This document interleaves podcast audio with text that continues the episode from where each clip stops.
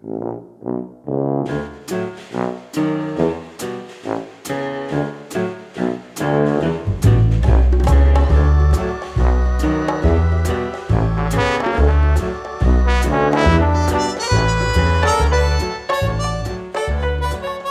to you, dear listener. Thank you for downloading. Thank you for streaming. Thank you for listening to uh, to coming up next the podcast. This is my show. I do this show every week, uh, and if this is your first time stopping by the Ramble Room, there are 121 other delicious and long-winded rambles available to you on iTunes, on Stitcher, and or on Podbean. And um, if you're if you're enjoying it, you know you might as well hit the uh, hit the subscribe button. That's going to be in the uh, I think top right hand corner of your screen. That way, it's just going to magically appear in your uh, in your podcast app or however it is that you consume podcasts every week. Um, and if you're feeling particularly good about the show, if you're really enjoying it, if you're a long time listener, maybe you want to leave a little uh, five star rating and a uh, and a review of the show as well. I know it probably seems ridiculous and ambiguous, and I say pretty much the same thing every week, but I, it really does help. Um, I'll start reading them out if you'd like. Um, if you if you want to leave a review uh, and write, I I will check. Uh, over the next seven days, and if you leave a review, if there's any new reviews left, I'll, I'll read them out and I'll say your handle name, um, and we'll be friends. That's right. My guest this week, the Carnation Kid, Mark Holden. You may know him from uh, from his time on Australian Idol. He has uh, he's got a book out at the moment. It's a tell-all called My Idol Years, uh, and it starts off in his uh, final year on Australian Idol, and it's uh, it's caused a fair bit of uh, controversy for some of the things that he says in it about the Australian music industry, about where it was at, about where it's gotten to, um, and about his relationship with uh, certain members of the Australian Idol team. Um, but I won't go into too much of that right now because I'm about to speak with the man. Well, I'm not about to. I, I spoke with him a few weeks ago. Uh, I'm, I'm about to present to you my conversation with the one and only Carnation Kid, Mark Holden.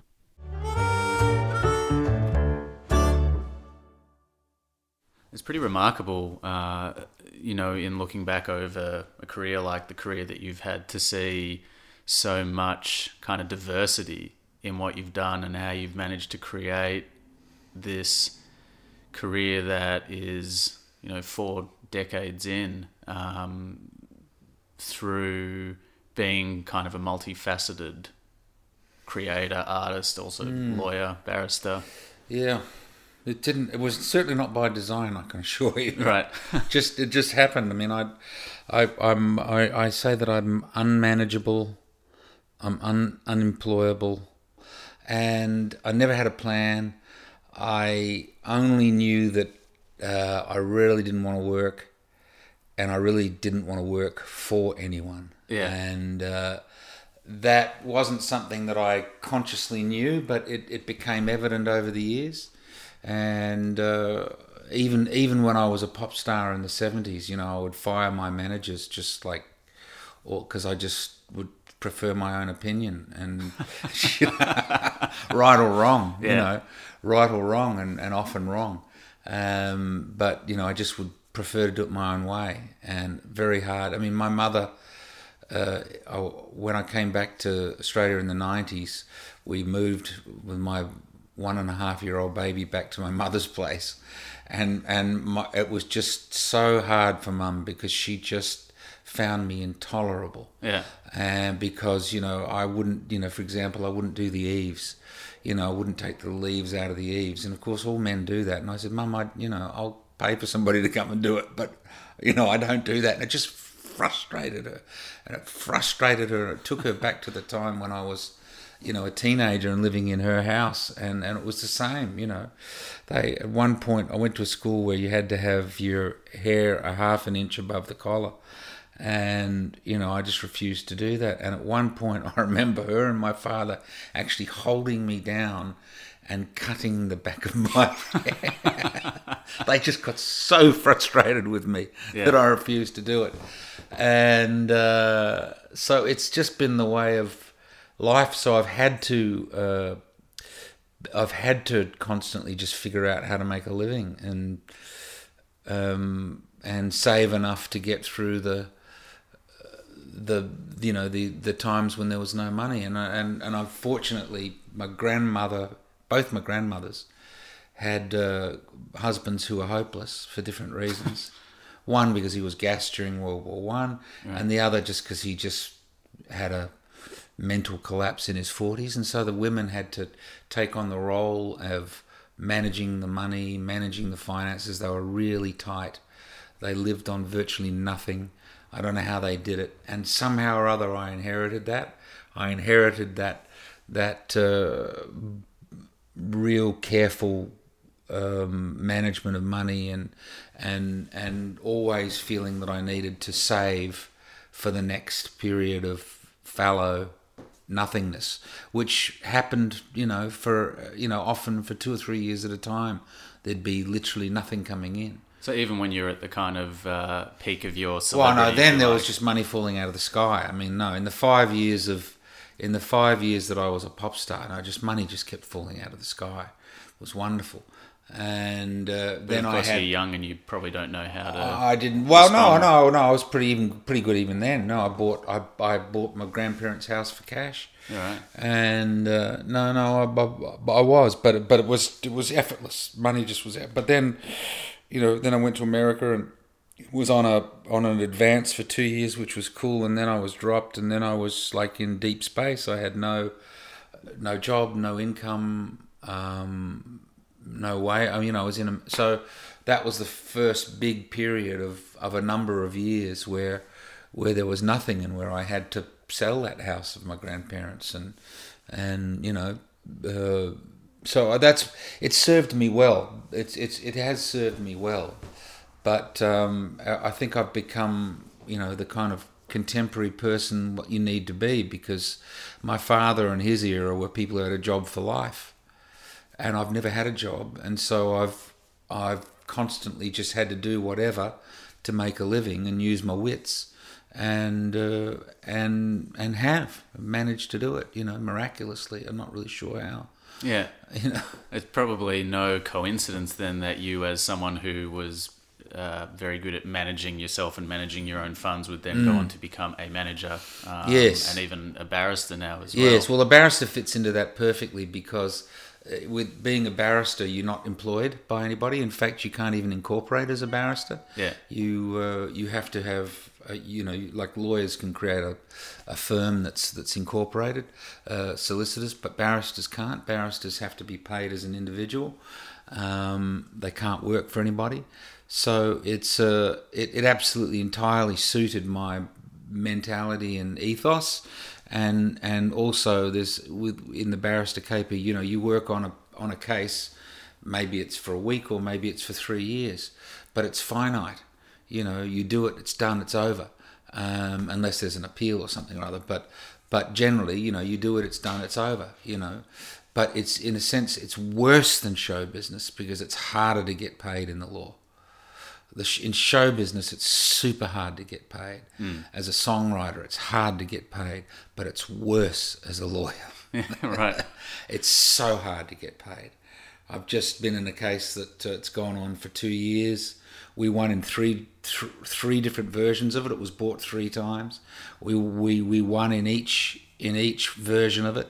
Well they withdrew in each version of it and gave up and uh, we have costs orders, and you know we just can't get paid. Now we've got to go to costs court to get paid. Yeah, know? It's crazy, man. It's worse crazy. than, and even then, even you go to costs court, you know they can then just go bankrupt or whatever, and then you get nothing. You know, it's it's uh, it's worse than show business, the Yeah. law at that level. But but I'm used to chasing money. You know, but I think uh, if you're going to be in business for yourself, you know, a good portion of your time has to be spent chasing money. And and it seems, turns out it's the same as a you know, as a as a lawyer. Yeah. know, you know. So the old uh, adage of uh, uh, mothers, and I, and I I'm I'm Jewish, so I always have this kind of Mm. thing of you know mother telling you to be a doctor or a lawyer. Yes. Perhaps the uh, the old lawyer thing is not as uh, safeguarded as as the mothers think. Well, maybe. Uh, I, I'm only a pretty junior lawyer. I've only been doing it for eight years, and and I've been doing it at a different level than ha- had I come at it earlier and you know had a mortgage and a family that I needed to to uh, you know service. I, it would have been different, but I, I came at it when I was 55, and so I'd have less pressure to to make money. But um, it, no, it's very tough. It's a very, very, very, very, very tough business. It's a fabulous thing being a barrister. It's really wonderful, but it's uh, high stress. And as I said, it's you know if you get paid at the magistrates court scale, it's like teeny tiny amounts of money. You know, you go out to the drug court in Dandenong, which I've done, 120 bucks for the morning. Yeah, You right. got to get to Dandenong. You know, you, you know, You got to be in Dandenong. you got to be in Dandenong, and you get 120 bucks for an appearance in the in the. It's I mean it's sort of the, the sort of money I made in 1975 as a folk singer. Mm. yeah. yeah, it is. It's unreal. I don't know how I don't know how young lawyers make a go of it. Um, it's got to be super tough, I think. Yeah, but do you feel like there's a higher level of job satisfaction or Can be. I think there can be. Um, I think there can also be a, a high level of job stress. Yeah. It's a really difficult caper. It's much more difficult than I imagined it would be. Um, I, I can say this I've, I've written a one man show called The Greatest Show on Earth about my family circus, and, and I've performed it now uh, twice and I've done one workshop down in uh, Drysdale. And um, when I'm getting ready to go and perform it those three times, I certainly get nervous, you know, and I get wound up. But it, I'm never like, uh, you know, there, there's an excitement and a, and a, and I, I'm, of course I'm always worried if there's ever going to be an audience. Not these things haven't. Well, one of them was at the Savage Club and it did did have an audience. So you know, I was worried is anyone going to turn up? Yeah. But but other than that, I don't dread it. You know, I actually look forward to it. The the time on stage is a beautiful time. Uh, you know, there's the magic of of one minute you're off stage and the next minute you're on stage and there's another there's a whole magic. And and that's true of being a barrister and being in court too but but by contrast you know i won't sleep the night before i go to court. You know i'll be super worried. I'll be really really worried. Um, I'll be worried that I've missed something, that I've misunderstood something, that I've not got the law right, or or something, you know. And I'll be very anxious when I go into court in the morning. You know, I'll be really wound up. And if it's something that goes for you know more than a morning or a day, you know, like like a trial, I'll I'll be exhausted at the end of each day. I mean, you know, just absolutely mentally and physically exhausted. And, you know, stressed that whole night as well. It's a whole different thing. I'll be exhausted from performing, but I'll be exhilarated when I do my show. You know, I'll come off and I'll be, my, my suit will be sweat all the way through it. But, um, but I'll be, but I'll, but I'll never have that level of, of anxiety and worry that I do when I'm perform, you know, when I'm appearing in court. Uh, it's a whole other level thing. It's a whole other level of stress because, you know, if you get your performance wrong at a gig, you know, it's a it's a bummer. You know, if you get your uh, appearance wrong as a barrister, somebody loses something. You know, it could be they go to jail. It could be they lose money. It could be they lose access. It could be any number of things that are really, really serious. And, and I did have one experience where I was representing a uh, a young man. I won't say too much about it, but but he was a Sikh, and um, and he was accused of something. I, I, I obviously can't talk about it, but but um, we lost, and uh, you know I, I offered to do his appeal for free, and and uh, unfortunately he got deported, and you know him and his his wife and a baby got deported, and it was such an extraordinary consequence. You know, I mean, it was super heavy duty. That changed the baby's life. Yeah. You know, that was a that was an amazing heavy loss.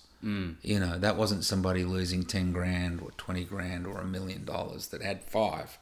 That was that was somebody who had very little, but had managed to get themselves to Australia. Yeah. and uh, and I felt that he was innocent of the charge. I really did, and and you know we don't have to believe that to defend people. Obviously, we that's not the that's you know that's not, the job. We don't. That's not the job. The job isn't believing. Well, the job isn't even finding the truth.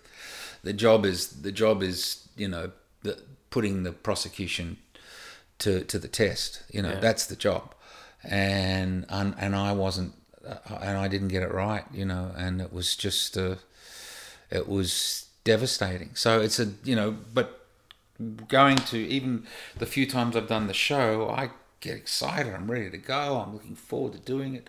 You walk on stage and there's a light there, and and it's awesome.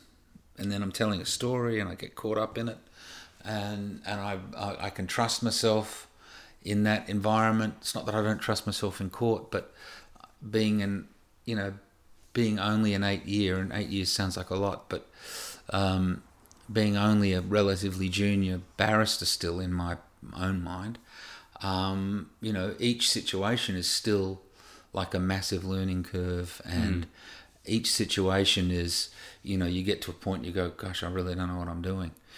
you know, you know?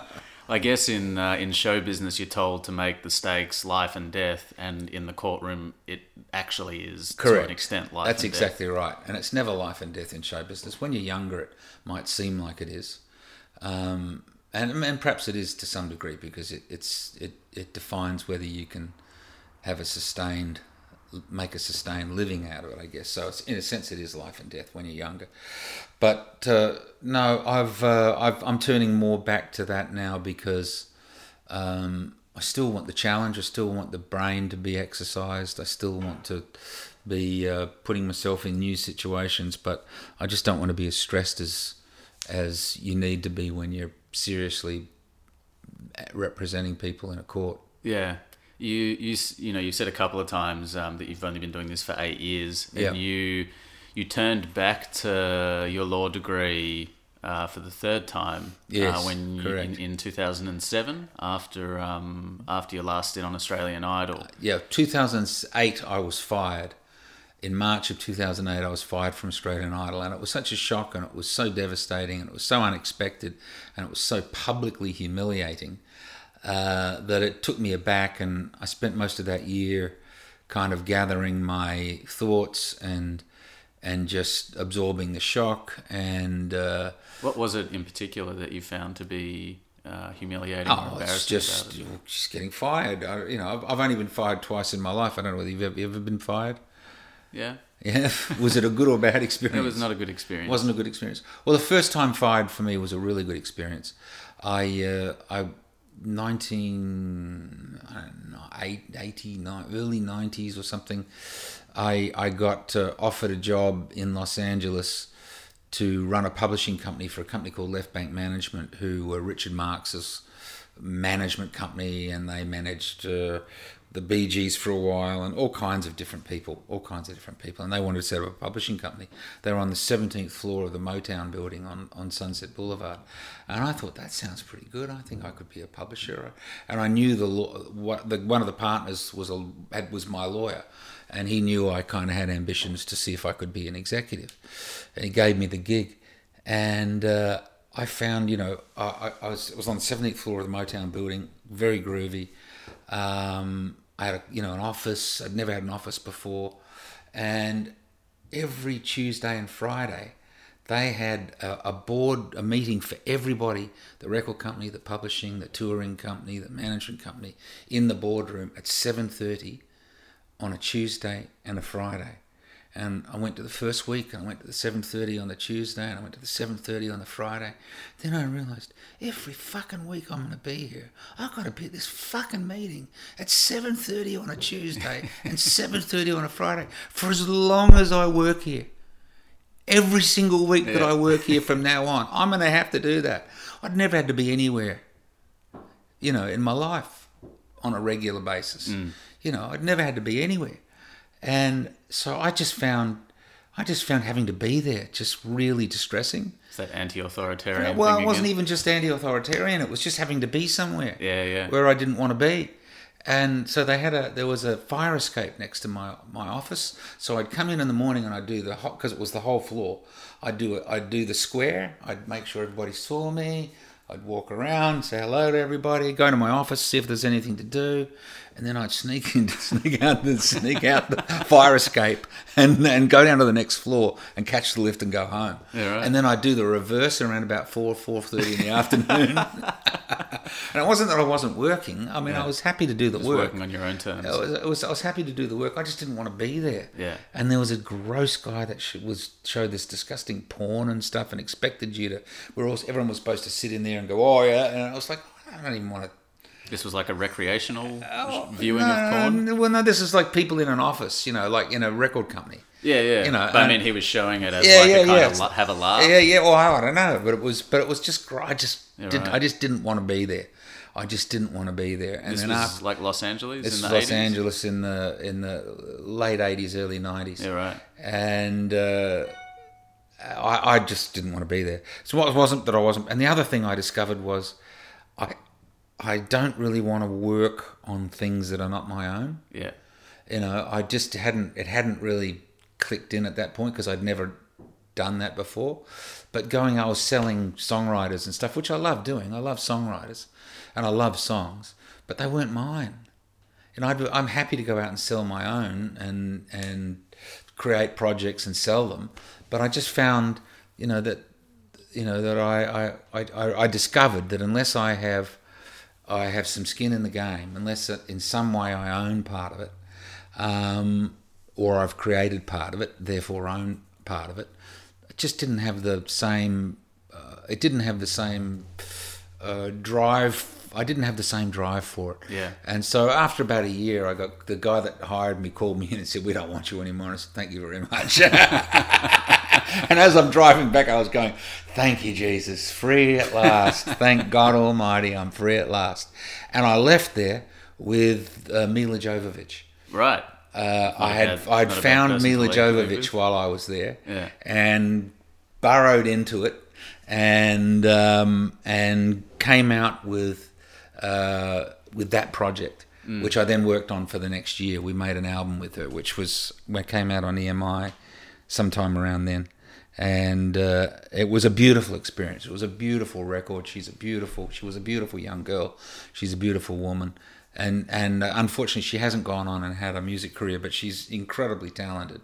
And we made one very beautiful album called The Divine Comedy, and uh, it's uh, it's it stands up. It's still beautiful today. Unfortunately, only the singles on on uh, Apple's uh, iTunes and, and Apple. Unfortunately, I don't know why they haven't got the album, but the single, which is called "Gentleman Who Fell," is on on uh, Spotify and, Oh, yeah, cool. and app. Yeah, and there's a there's a there's one that she did years later of just her and a piano singing it, which is somewhere on the web, which is beautiful as well. That might be on on Apple and I and Spotify as well. So that was your first experience of getting fired. That was my first experience of getting fired, and, and that was a pleasant experience. It was it was an enormous relief, and uh, you know I learned a lot about myself. Um, the second time was Idol, and that was shattering because I didn't see it coming. I mean, I could see it coming with this one. You know, I just was not a fit over there. Yeah. Over at over at Left Bank, I mean, just, they were all hardcore, old school yeah, right. rock dogs. You know, What was it like to be in just a, as a kind of sidetrack? What was it like to be immersed in the in the music culture of you know the '80s uh, and I and the '90s in Los Angeles? Well, I was mainly in the '80s. I was mainly in the R and B world. I, I spent most of I spent most of the '80s in the R and B world. Um, I had probably four or five R- top ten R and B hits, and with different people. Uh, two with the Temptations, a girl called Tracie Spencer. Um, there was there was a bunch of them, and um, uh, I, I, it was a terrific time for me. I I, I just found uh, found my way into it through I don't know just osmosis. I, I wasn't I had no idea that that was was not something that I was ever particularly interested in when I was in gr- growing up in Australia. I was just into pop music, But uh, when I uh, got dropped by uh, the label, my, the label that took me to America, the Scotti Brothers, and found myself, as we talked about earlier, out on my ass with nothing and spending my savings, um, you know, I really had no idea what I was going to do, you know, and I, because I again came to a conclusion at that time that my voice wasn't good enough and that I was never really going to be a, an American style rock pop singer because I just didn't have the voice. There are, you know, somebody like Glenn Shorrock or or Vanessa Amorosi or Tina Arena or not so much John Farnham. His voice didn't work internationally, but um, but there are or John, John Paul Young. There are people who have a voice. And Vanessa's a classic example. It just sounds great on the radio. There are people I call radio voices. You know, there are great radio voices. Phil Collins is great radio voice. There's just so many of them. Beyonce, obviously. I mean, there's name, but I, I came to the conclusion that I was never going to cut it on the radio in America with my voice. Uh, I was a hit in Australia because of Countdown, which was a visual thing, and America at that time in the '80s was st- still not a visual. You know, MTV hadn't happened, and it was all about the radio. So you know, I just made that decision. I'm not going to be an artist anymore. That's it. So what am I going to be? So I decided I want to be a songwriter, and and um, and within a couple of years, I had written my first hit, which was for the Temptations, and uh, and from there on, it just kind of rocked along. But the same thing, you know, that '80s was R and B. It was was going down to Watts and Compton. I'd found, find myself in the ghetto. Uh, I, I found myself on the corner of Florence and and uh, Normandie in in Compton or Watts, which is where uh, Reginald Denny got his head bashed in with a brick that started the LA riots. I was that liquor store. If you've ever seen that footage, that liquor store was the corner that I used to call the guys because they had a studio in Watts, and um, and, and they'd never answer the door. They'd never you know, if you knocked, you could knock for hours and they'd never ever answer the door. So I had to go, and I didn't have a mobile phone at that time. Um, well, probably wasn't before mobile phones, but I didn't have one. And so I had to use the call box. So I'd stand in, in the corner of Florence and Normandie in the liquor store, a very white looking male in a in a in the black ghetto and and with a street lamp over my head shining down on me and a black briefcase. I must have looked like a drug dealer. Yeah. And, um, you know, uh, I'm sure, I'm just, it's amazing that I was never targeted because it was, I was a sitting duck. But uh, I never, I never managed to get, I, I never had any actual trouble. It was a, it was a, I guess a, I don't know, just lucky. Was it very much that kind of burning the candle at both ends? You know, work by day, party by night. Um, sort of- no, the work was the party. Right. That was the attraction. No, the work was absolutely the party. No, I loved the work. You know, I'd I'd go to that little studio in Compton, and there'd be all these young black kids who have gone on to become. A lot of them have gone on to become very successful. I bumped into one. I just try, can't think of his name right now. When I was doing Idol, um, and he was Lionel Richie's MD at the time.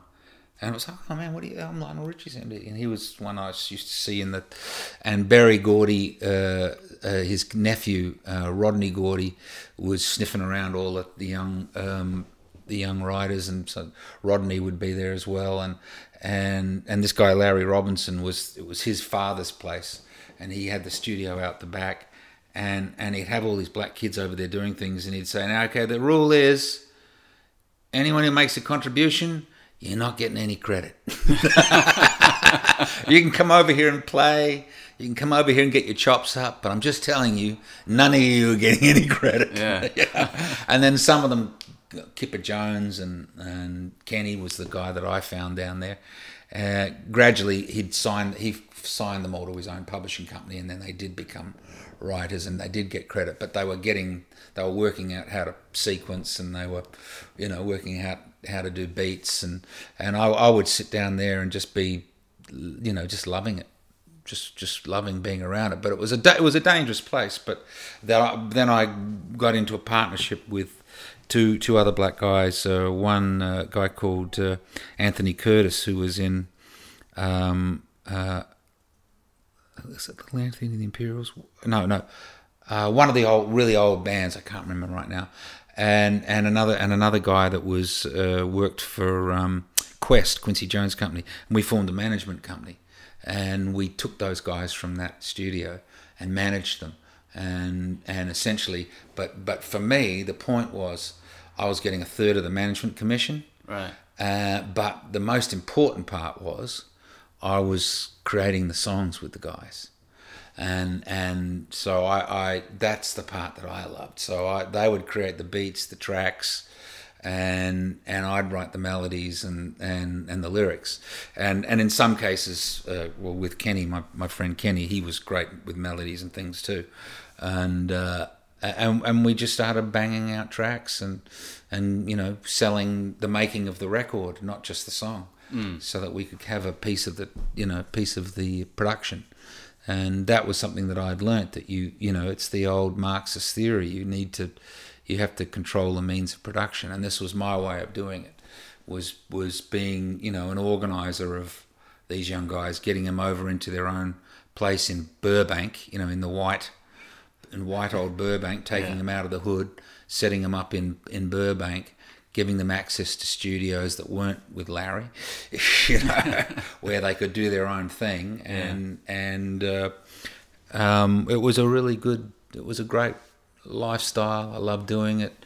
You know, we'd sometimes stay up for you know a couple of days in a studio, and um, it, no, it was it was wonderful. It was wonderful. I got to see. Um, you know, I got to be with the Temptations when they were recording. I got to to hear Ali Ollie Woodson, who was the singer at the time, come in having having just done some crack or something something heavy. Yeah, know. right. And Was that kind of drug culture sort of big? huge. It was Yeah. huge. Yeah, they rotated lead singers because the at the end of each tour they'd make a record, and or no before each tour they'd make a record, then they tour the record, and so the guy that was on that that record who was a singer would do the tour. They'd cash up, they'd go berserk.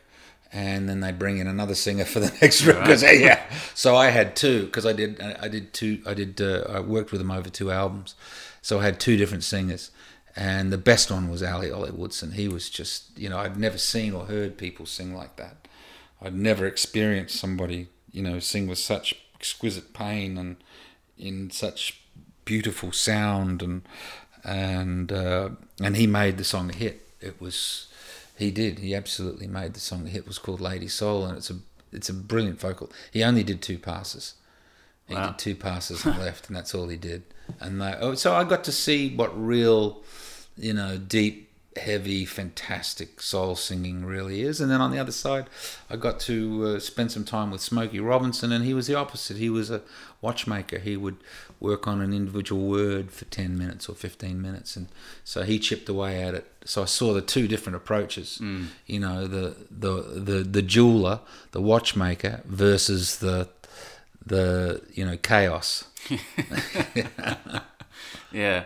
So I guess I guess to kind of round out that conversation, I mean, in um, you know, you've you've written this amazing book, um, this this tell-all book, Yeah. um, my Idol years, Yeah, and you you know you talked about the kind of your kind of lifestyle, which I guess is what I was um, alluding to before. Yes. And you you know when you did sort of first move over to Los Angeles, talking about you know how there was this kind of uh, culture of drinking, sleeping, and occasionally fucking. When you yes, yes. Well, that no, that was working at um, that was working at Harrah's. right. No, that was that was no. The Harrah's experience was an entirely different thing. You go into a into a universe. You know, I, I mean, the guy. What are those guys' names from uh, Human Nature? Human Nature have been doing for five or six years now. They've been doing show a show at uh, somewhere in Vegas. In Vegas, yeah, yeah, and they'd be doing three shows a night minimum. yeah, Minimum of three shows a night. Can you imagine doing three shows a night? yeah. That's crazy. Three 40, 40 minute sets or 45 minute sets. So you start at eight and you go home at two or three in the morning. And that's your life. And it's seven days a week. Mm. It's seven days a week. It's not, that there's not, there's not, a, there's no Sunday in Vegas, you know. there's no Monday. It's, it's a bizarre life. No, that's, that, that was a different life. That was another one. I did, I did the Harrah's thing and, uh, I, I, I just couldn't create. You know, it was just that's that's it. All you could do was the shows, and nothing else. Just sleep. You know, get a fuck if you could, if you're lucky. Um, clean your undies. That's it. Yeah. Get up and do it again the next day. There's no life. I guess you under you can kind of get an understanding of why people develop these addictions. Or Oh, these oh, absolutely. Because I found myself. The producer uh, had a had a, a suite, and uh, he had a bottle of cognac, and he had a full bar, you know, supplied by the hotel. And you know, when you're sitting for three shows and you're sitting between the shows, you're just sitting around. You know, and it's just so just too easy to have a lovely glass of cognac. Mm. You know, I'm sure it was lovely. As well. It well. was, and and I could see myself, you know, I could see how dangerous that could be. But the story I love to tell about that is that while I was doing three shows a day in the South Lake Shore Room in Harrah's in, in Lake Tahoe, which was beautiful. It was a full orchestra. It was ice because Peggy Fleming, a gold medalist, was it was an ice skating show, and I was in cleats singing "They're Coming to America" while she was dance while she was skating around me while that was happening out front in the little bar, in the crummy little bar, as you walked into the South Lake Shore room, BB King was doing five shows a day. Fuck. He was doing five shows a day, That's incredible. seven days a week. Yeah. And he did it for year after year after year after year after year. I just don't understand it. I don't know how people can do that. It's it's it's a worker mentality. Um, It's that artist life. It's it's a marathon, I guess. Oh you, man, I just it just was soul destroying to me. I, I was again, I, I, I, my my response to that was, I'm, I'll never do that again. I don't, I don't want to do that. That's not that's not my lifestyle. I don't really like performing, to be honest. Um, I much prefer the being in the recording studio and just constructing something. You know, just just putting something together. Just hanging out in the studio, it's the ultimate joy. I'm about to do it again tomorrow. I've, I've just got some parts from from um, that Joe Camilleri. I've pitched him an idea, and he's made some parts, and and I'm taking the parts that he's given me to my friend uh, Steve Scanlon tomorrow, and we're going to carve them up and turn them into something. And that to me will be a joyful day. yeah. That, that that's what I like to do. Unfortunately, nowadays that part of the process, particularly in Australia, I mean, there are obviously guys in London and and LA and Nashville and and New York and Berlin who are making a living at it, but very hard to in Australia now. Very hard to make a living as a record maker here in in Australia in in the last 10 years, you know. Before that it was possible people were, you know, people were selling records, you know people were selling actual records here up until 10 years ago Yeah. and now that's dissolved so the the people who are the makers of the records like I was there's not really a role for us people still there's still a role for people like my friend Steve Scanlon the engineer because people still want to go in the st- recording studio they still want to record but so they have to pay for him you know Yeah. but but people who were on a in the past on a royalty like a producer or a songwriter well there's no royalty you know your only payment is what you get paid to turn up on the day Yeah. and basically you never see anything again unless you see her you know and Sia is the exception you know there's you know there there are people like Sia but not too many Mm. I guess that's why we're seeing a lot of uh, maybe artists who are self-producing because I guess Yeah. the money's in the touring now. yeah. Yeah yeah I guess so. I mean there's not you know the Mark Opitzes of the world I wonder how, that'd be a good conversation to have with him. Wonder if anybody's paying Mark Opitz one of our greatest record producers you know who made all those fantastic records in the 80s and 90s um, I wonder if anybody's paying him now to make records still. Maybe but not many. You know you can't you know you could make a you could make a living out of just your three points as a record producer. You know I mean I I had uh, uh, th- th- uh, two songs on Belinda Carlisle's album uh, Love, Love is is it? Heaven is a Place on Earth. And um, they were not they were just album tracks. And one of them was a B-side and I made like 400 grand out of it Yeah, right. it was fantastic. Yeah. You know, you know that same level of success record now. You know, I mean, I don't know. Uh, would it? I don't know how many it would sell. And and and the point is that even even no matter how many it sells or how many streams, you don't get paid anyway. So, you know, it's gone down to being, um, you know, music is free. That's what it is. Yeah, I, I had a um, American musician, um, uh, Michael League, on the show. He's a band called Snarky Puppy, and uh, and he said that because he's got a, an, a label called Ground Up Music. He said one of the artists on their uh, album uh, on their uh, label um, had a concert. 5,000 people, and every one of them was singing along with her, and the song had never been bought. Mm, it's just it's, there you only, go. it's only been streamed. Yes. Well, yeah, it's a whole brave new world. It's tur- the the business has turned around, but but it's turned around on a global basis. So, you know, I just don't know how uh, Australian. Well, you know, what's her name? Courtney Barnett. She's she's broken through. Um, Five Seconds of Summer have broken through. You, there are still people that that kid from Perth. I can't think of his name. Um, the young kid, that sort of dancey sort of kid, that was a YouTube star. So, so there's still there are still people that are breaking through. There are still people that are breaking through. But but I was actually able to make a living from just records in the seventies, just from records, because I didn't tour. I didn't do any gigs. I did one tour of six gigs. That was it Oh, wow. and um, uh, that, that that as I said, it was literally all I ever did. But I was actually I was able to buy my grandparents' house with a record. You know, just from eighty thousand albums. I sold eighty thousand albums twice, Yeah. and that was big. Significant, yeah. It was significant, and and all I was getting was five points. And it was nothing. yeah. you know, Yeah. it was nothing. But but we got five points from record one. That was the way it was in those days. Because otherwise, no. If you know, if you had to get, if you had to recoup your album costs, no artist would make any ever make any money. So Australian artists got it from record one, but they got a low royalty in Yeah. the seventies. But yeah, as I said, it was enough to buy a house. You know, it was. You know, so that house would probably be worth six, seven hundred grand now. So, a, a hit album at that time was worth a, a house, seven, eight, seven, eight. If that was bought at Melbourne, it'd be you know one and a half million. But um, so it was actually meaningful. Whereas now, that sort of number might be a few grand or something. You know, Yeah. It's changed. I think it's the same with um, with with the film economy. I work in film industry. I think it's a similar sort of thing with YouTube. You know, it's created a very different economy for filmmakers and for content creators as well. Yes, but on the other hand, uh, there's more content being created now than ever. Yeah. and more really good content. And of course, there's more music. There's lots of great music. There's infinite amounts of great music now. Um, to to hook into your point before about you know people breaking out and uh, and, and people still finding a way through. Um, I guess that's a kind of Oh, good- Meg Mac, she's another one who's fabulous. Um, yeah, sorry, there's a few like that. Um, well, you know, working on uh, on shows like Australian Idol, um, you know, was a great platform for people in Mm. Yeah.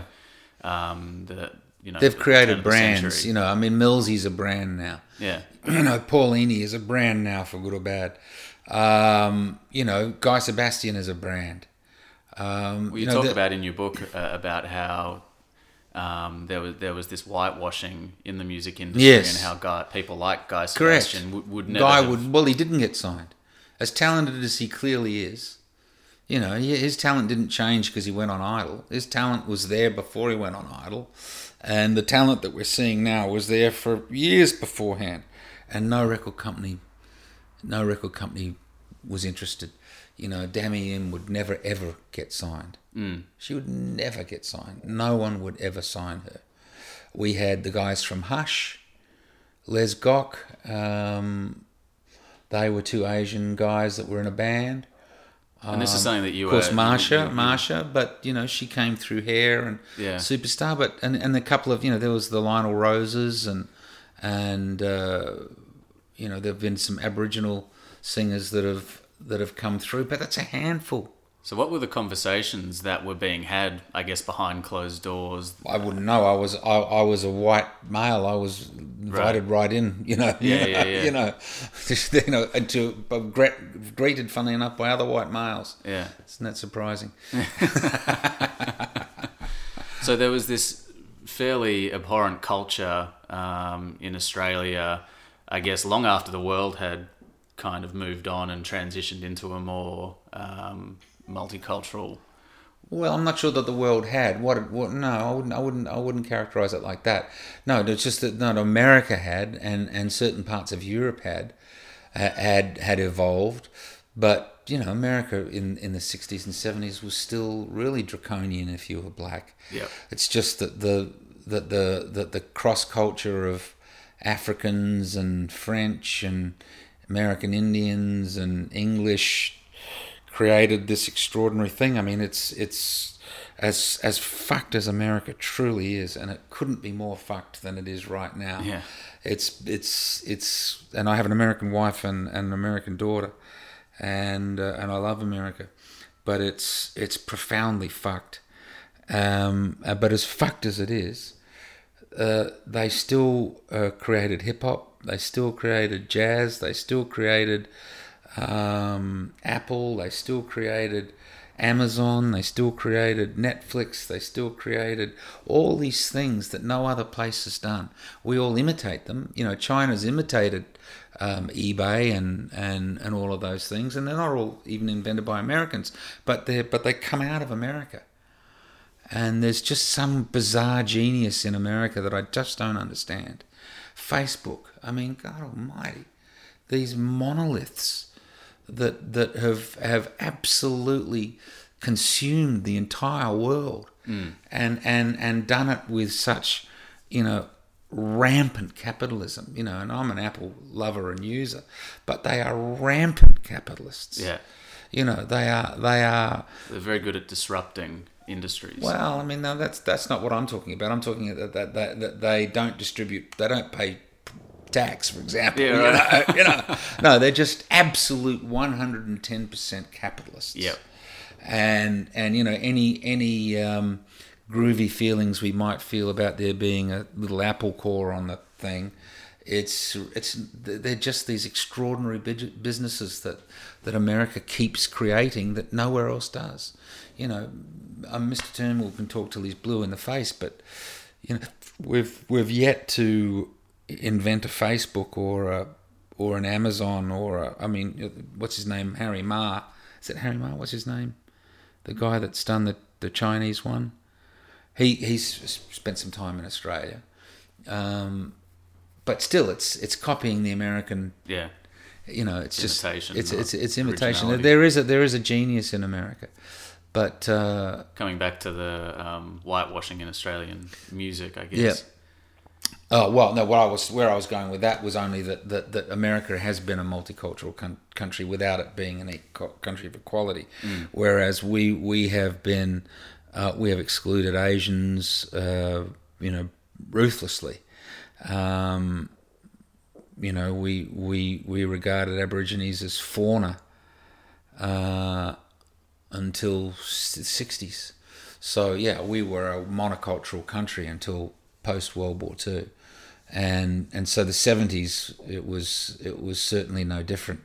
But you know, it it, it was there was just a reality that uh, all I was saying was that Guy Sebastian is the classic example. He's somebody whose talent was not changed by Idol. He was somebody who should have been signed by a record by a record company that was just interested in talent. But here he was. He was a Malaysian Australian, and and that just didn't fit. You know, it just didn't fit. They were looking for Kylie.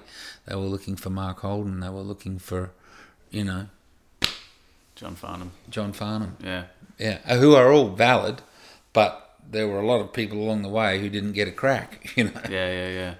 And do you see that being uh, having changed now? Well, there is no record business now. I mean, I don't know how. I, I, you know, it has changed because everybody's their own record business. The the record business used to be the gatekeepers. They're not anymore. The record the record business. There used to be half a dozen A and R men, and they were all men. Um, there used to be, you know, say for in the five or six companies and a couple of independents, maybe there was ten A and R men, and maybe they all signed ten acts a year. Well, that's a hundred. That's a hundred acts that, that got to maybe make a record. That was a very, you know, very tough threshold to get over. Well, there's no threshold anymore. You know, everyone. I just, I don't even do. I just go straight into my computer and make my little videos and put them straight out just through the thing on there, and that's my video. And and you know, and I perform it live into the computer, and boom, I distribute it. So I don't spend any money on music anymore, mainly. If I can. I just I just do my little guitar and do it straight into the computer and put it on Facebook, and that's it. Yeah, You know? it's done. It's done. Yeah. No cost, so no loss. Because any money you put into it, you will lose. Yeah, yeah, it's very true. Um, so I guess you know what was the what was the um, the lifespan of American Idol and your time on that show? I guess leading into where we started this conversation that you're getting fired. what was the lifespan of that Um, What show? was what was your experience? Oh, my like my experience was fa- fabulous. I loved it. It was, it was, uh, yeah. I mean, I, I did get I did get uh, anxious for that as well because uh, I did I did suffer anxiety as as at different times during that. But I always lifted myself um, just because of the thrill of that red light fever. You know, the going live on a Sunday night, going live on a Monday night. You know, that's very intoxicating Yeah, and and stressful because I do I did find myself you know waiting for the phone to ring the next morning with the ratings and you know I, got, I bought into all of that and it's all those different layers of addiction. yeah it is and and you know while it was you know while we were a hit that was great not so good when you're not a hit Yeah. which is why I got fired you know we got crushed by Kath and Kim and uh, Which you did some guest spots on. which I did, yeah. Um, well, I, mean, I love, I love those girls. They're obviously geniuses, but we were, we were uh, crushed by them, and that was devastating. And then they blamed it on me, and I was the one that the bone was pointed at, and and uh, you know, I, being a loner and not having created a network of of alliances, um, I was disposable, and uh, because you know I didn't even have a manager, I represented myself, and you know I hustled my own deals there, and deal direct deal, deal directly with the general manager of Channel Ten. It was great fun, mm. you know. So I, you know, it was devastating, but then you know it created the opportunity for me. It created the impetus for me to go. Well, I'm 55. I'm too young to retire. My my mentors my senior mentors in my life, which was generally my brother and my my uncle, you know, told me it was too young to retire. I shouldn't do it. I shouldn't retire. And I took. I I know that they were right. And so it, it gave me the impetus to, to go, well, what am I going to do now? You know, because the music business had kind of dissolved under, I'd lost Vanessa, I'd lost Joel, I had no acts. Um, and so I had no axe, and the business had kind of you know evaporated. So there wasn't anything for me to do really in that in that world. So the law came back as something that I could turn my mind to, and it was unfinished business, and and and I had managed to get a degree by that time, you know, finally. And I read that it was a way for you to try and rebuild some sense of self worth well. Absolutely, it was definitely about showing and showing my daughter really that you know I could uh, take a big uh, body blow and come back in some way, and that that it wasn't going to define me. And so it it was. Uh, you know, and it, it's, proved to be that, and it's been fantastic. It's been, I've met the greatest people. I've got some really good lifelong friends out of it now. Um, it's forced my brain into a sliding doors thing of what if I had uh, had that as my life? What if I hadn't dropped out four months before my final exams in my fourth year in 1971? What if I hadn't done that, or 73, or whatever it was? Um, what if I'd stayed and become a lawyer? And and and now having done it, I know that the 22 year old, that 21, 22 year old, who just said, "No, I'm going to drop out." La- Final year of law, you know, much can you imagine? Nearly at the end, uh, and I just tap that young man on the back and I go, "Thank you, mate. Thank you very much for that, for that innate wisdom that you had to give me the life that you gave me. You know, this whole life I've had because that young man said, nah to law. I think I'll be a musician. Yeah.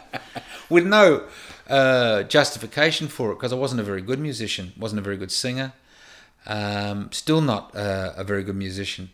and uh, and and I you know because there are people like Vanessa for example who are who are just supremely talented and who have some God. She's got a God given gift with her voice. She's also a great writer and producer and everything, but she's got a God given gift with her voice. I don't have that. Um, there's people like uh, writers, you know, like Sia or, or uh, you know, just any any of the great writers that you know, Prince. They're just extraordinary writers. I'll never be that. I never. So I was lucky to have a handful of hits, and they came from from really just the just you know pressing that coal until it became a diamond. You know, yeah. and and years of pressing that coal, and uh, and only a handful, little handful of diamonds, but. Um, but you have to have that persistence and that consistency and that tenacity in a I guess, industry. but without any real good reason to believe that it was even possible. Yeah. And I think that you need that as well. You need that, yeah, you need that sort of blind, which I think you can have as a young person, where you can have that sort of, you know, you jump off a cliff blindly and just go, okay, here we go. you know. Yeah. Uh, so you know, I, I do. I think that the thing that writing that book did for me was was it, it just made me appreciate the 22 year old me that turned his back on that life and went on this beautiful, fantastic journey that's taken me all around the world and and uh, that's led to being here. You know, this is the house that absolutely everybody built. Um, you know, house. thank you. You know, I mean, it's a blessing. It's just, I, just I, I'm just absolutely amazed. I can't, I can't understand how it happened. Yeah. well, thank you so much, Mark. I um, Good on you, there- there's there's uh, there's a question that I end every conversation with, but there's also one that I usually weave into the conversation, which I um, I haven't because we've just kind of been so engaged Mm. Meandered. and meandered. Um, you mentioned that you've just written this one man show um, about your family circus, and Mm. Yes. I, and I I did have a read online and and um, learned that. Um, this family circus was started by uh, one leg, Yes, one-legged Adolphus. trapeze Yes, artist. yes. Well, my father called him a one-legged trapeze artist. He actually wasn't. He was a one-legged triple bar artist and slack wire artist. Yeah, wow. Which is different. And uh, yeah, no, he he had ten kids, and and they were all musicians, and that's the part of it that attracts me. Right. That what attracts me is that they were all musos, and I've got these beautiful photos of them. You know, with the. Uh, it's, I've taken. Oh, yeah, here it is. Uh, and you can see, you can see they're all Yeah, wow. and uh, I just love that they're all musos. And this generation, my generation, but even my son and and my cousin's sons and and his his grandkids sing. It's just something that's in you know my son is in bands. He's a he's a bureaucrat, works for the government in South Australia, but he has bands Yeah, and he records and he's a showman and he's a very good showman. It's just just something beautiful about that that that that it's that it's carried down through the years and, and it's still in us somehow or other. And it's and it's and it's innate. It's not uh, it's not learned. It's I mean we obviously do learn as we live but but it's something in the genes you know like the cancer gene is in our family Yeah, you right. know. But we've also got the music gene which is great So I guess my question, or this question that I that I uh, like to ask everyone, is if they remember the first time that they performed or that they did this thing. So I guess in your case, do you remember the first time you picked up an instrument or performed some music? I uh, I think I probably the first time I performed would have been more. Um, I, I I did some like uh, pantomimes, you know, in like local shows.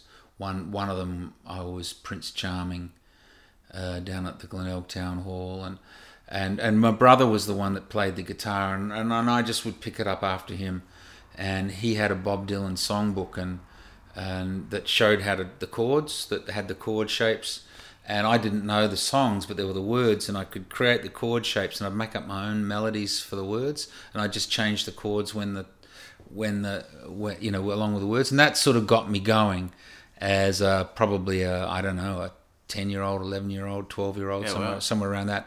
And there was a piano in the house that was my grandmother's, and Mum used to play it. And unfortunately, I never learnt, but but I.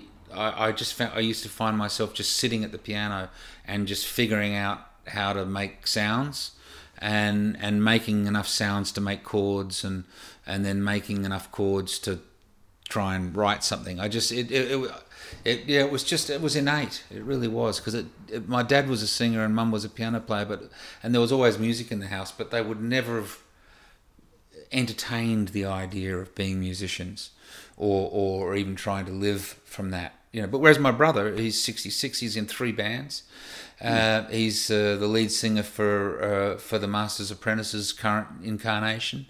Um, he's been in bands all his life. He's a he's a builder, a developer. He's a vice chairman of the housing trust, and he's in three bands at 66. he's exhausting. It's incredible. He's exhausting. You know, he just loves it. You know, for him, it's like it's like his you know old scholars football club or something. You know, for him, it's the thing he needs to do to get out there and perform and sing, and that's anti. It's opposite of business. Whereas for me, it's been my business.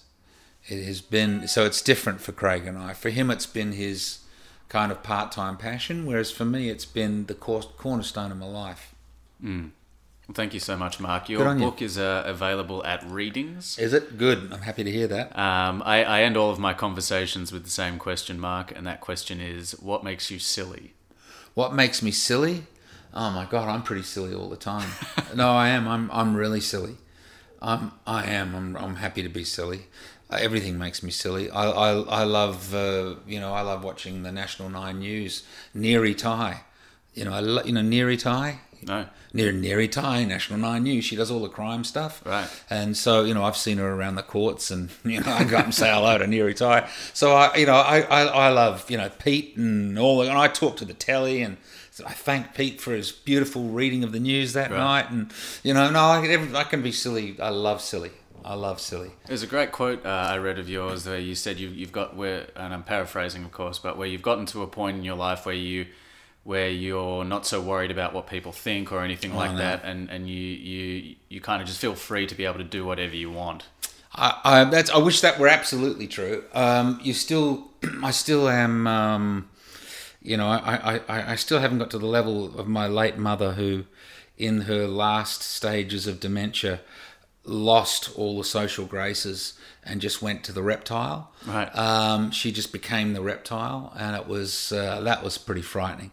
So I still haven't quite and got rid of got rid of all of the the social mores, etc. But for example, with uh, with Bobo and on Dancing with the Stars, when I did Putin, you know, I'd lost my mojo, and I started to worry about what because I was there was so much hate coming at me that I started to worry. And in fact, I should have just gone harder because that's how I really feel. What I really should have done is I should have smuggled on either a rubber saw or a real saw because I was starting to saw. I was trying to mime sawing the desk into Yeah. as Putin. I was trying to annex the eastern side, but I lost my mojo and I didn't follow through with it. Yeah, right. And I should have totally gone full out on it and actually hidden a saw and actually sawed the actual desk and they would have gone berserk they would have had they would have had the the uh, your security they would have dragged me off and that's what I should have done Yeah. and it was my lack of the thing that you're saying that I have uh, that that it was only in retrospect I went oh my god I missed an opportunity Yeah. to just completely go completely wild you know Completely commit. completely commit because you know I'm going to be dead in five minutes. As I said to the, as I said to the guys at Channel Seven, they were trying to tell me not to do these things. I said, "Here's your problem, mate. I don't have a mortgage, and I'm going to be dead soon. There's nothing that you can say that unless you've got an idea that that's going to make this performance better and funnier and wilder." If there's nothing that you can say to me that's going to, I, I know I'm never going to work for you. I don't I don't hold out hope that Channel 7's ever going to employ me again. I know you're not. Yeah. And even if you were, I'm probably going to be dead. Oh well, fuck 'em. yeah, exactly. That's my philosophy. That's Yeah. my philosophy, exactly. Good Thank on you so much, Mark. Cheers.